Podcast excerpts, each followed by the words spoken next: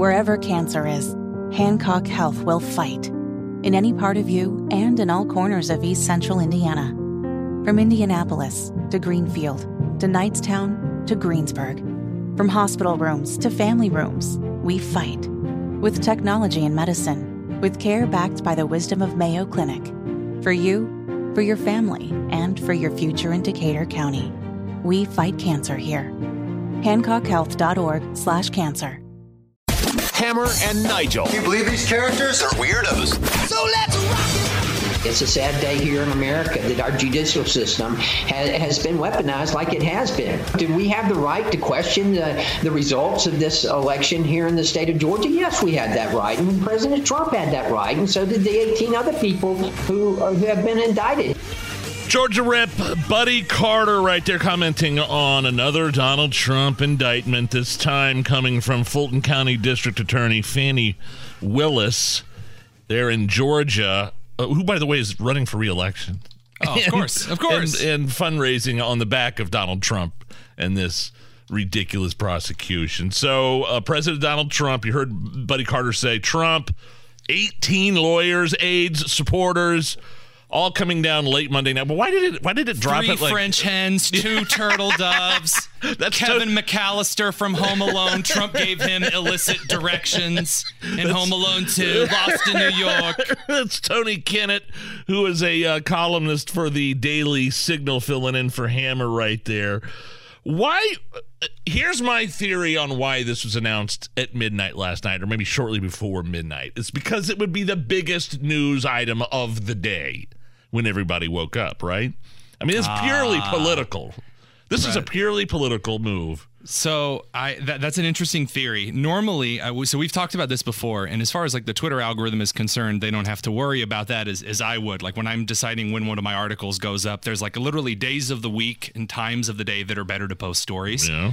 Uh, so to have these stones to prep a story and basically do a big press conference. I, I've heard a, a kind of a concurrent theory, which is that you know they didn't really want a lot of reporters and individuals hmm. basically out at that time, giving them grief over Nah, what is considered an unpopular opinion. Nobody's giving these people. People love this. Who's get what? What reporters? What mainstream reporters are giving Fulton County District Attorney Fani Willis, who's up for reelection, whose fundraising is on the backs of of these indictments? I mean, I was going to say who who openly during her campaign said, "I'm going to be the one that gets yes, Trump." Yes. Whose grand yeah, who's, jury who's reporter? What reporter is going to be upset at that? whose grand jury basically uh, one of their head jurors went around the country bragging about how she wanted to stare Trump in the face, already basically making the decision that she wanted to send him to jail.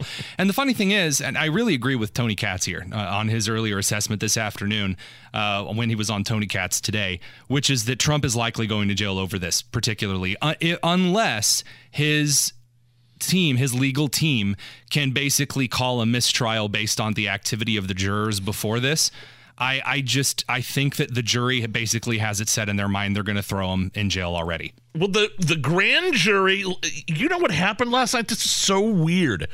Hours before the grand jury even voted to indict Donald Trump, did you see this? They the county court posted the indictment, and Yeah. then quickly deleted it Yeah, because I gave Reuter, I gave Reuters a really hard time on Twitter for reporting that.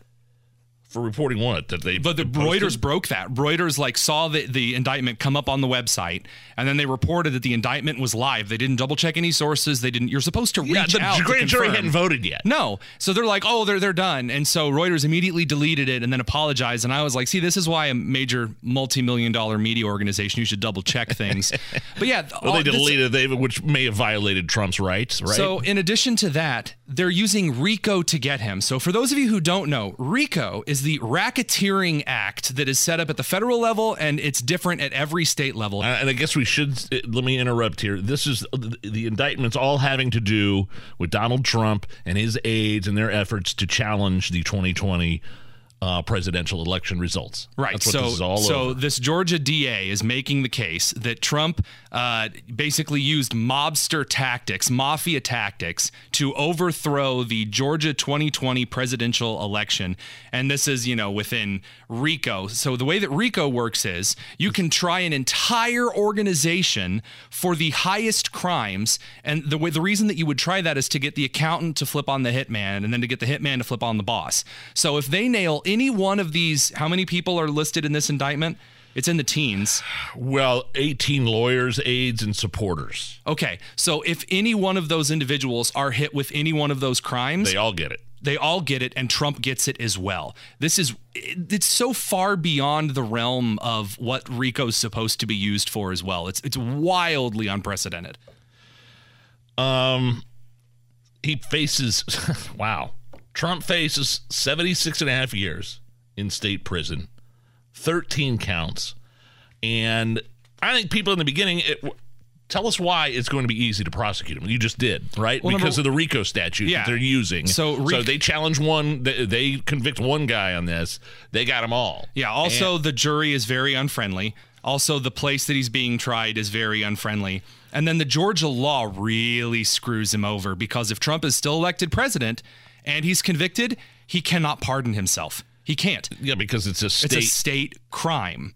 but I don't even think the Georgia governor, the Georgia governor The, can't Geor- do it. the in- governor of Georgia is forbidden. It is not within his authority as the head of the Georgian executive branch to pardon someone for a state crime. There's a panel, a committee that would have to be set up, and and there's like a whole lot of craziness that goes into that. There is literally nothing. Uh, also. Um, the governor of Georgia cannot remove this DA. There's a whole mess going on here. Georgia genuinely is Well, the perfect state to indict Here's Trump the thing. Brian Kemp, the George, the, the governor of Georgia, uh, said he, you know, at one point published a uh, commercial with him riding around in his big truck, going to round up some illegals if you uh, elect me governor. Uh, the tw- listen to what he posted. He's no friend of Donald Trump. Quote: The 2020 election in Georgia was not stolen. For nearly three years now, anyone with evidence of fraud has failed to come forward under oath and prove anything in a court of law. Our elections in Georgia are secure, accessible, and fair, and will continue. Blah blah blah blah blah blah blah. So even if he had the authority, And in addition, now, now usually this is where someone drops in and says, "Well, but you see that 2000 Mules documentary that talked about all the examples of election fraud and things."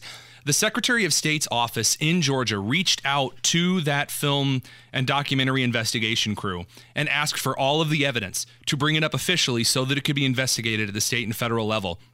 And the creators of 2000 Mules turned it down and gave nothing to the Georgia authorities on hmm. election fraud in their own state. So, so as far as preventing election fraud in 2024, there's literally no plan that I have heard from anyone in the Trump campaign, and I and I have a lot of friends that are uh, Trump allies uh, and a lot of uh, good friends who are working on the political side of the aisle to get Trump elected in the primary. I haven't heard anything to actually move past this, and the media is jubilant. They are so excited for Trump to win the nomination because they think that it will be so easy to knock over Trump if instead of campaigning for president, he's stuck in court proceeding after court proceeding after court proceeding. I think one of the biggest lies in this whole thing is the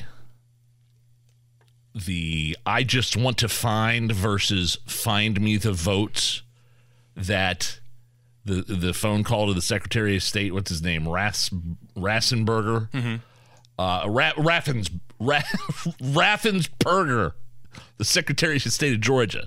So Trump called him and said, people think he said, find me the votes. No, that's not what he said. Quote, I just want to find 11,780 votes, which is one more than we have because we won the state. Right. That's by So the way it wasn't- illegal. he- it's stupid, not illegal. But he wasn't commanding anybody to come up with fake votes. He wasn't threatening anybody, harm to anybody. This was just an expression of Trump and his desire to document what he believes was uh, his victory. Al Gore harassed poll workers, individual poll workers in the state of Florida for six years after the 2000 election. For six years. It's it's it's it's absolutely absolutely insane. Want to hear what Hillary Clinton thinks about the indictments? Oh, I, I yeah, absolutely. Well, it's hard to believe. I, I don't feel any satisfaction. I feel great, uh, you know, just just great, profound sadness that uh, we have a former president who has been indicted uh, for so many uh, charges that went right to the heart of whether or not our democracy would survive. Uh, he set out to defraud the United States of America and uh, the citizens uh, of our nation. That's, that's pretty rich coming from Hillary Clinton, who conspired with journalists and the DNC and the Steele dossier and perpetuated the Russia hoax and still question the uh, election legitimacy uh, because of uh, Russian interference. Republicans had the Can opportunity. Republicans had the opportunity to go after Hillary Clinton for very legitimate reasons, and instead we largely poo-pooed it and said, "Well, we can't politicize the DOJ. That's never been done before, except that dozens of times it's been done in our nation's history, and no one's willing to play hardball." And that's where nobody. I, that's where I agree with the populists. I'm not a populist, but they are very correct there that like Republicans only want to write strongly worded letters, and Democrats are out for blood in this particular instance. And it's why this entire thing is just a, an unmitigated disaster.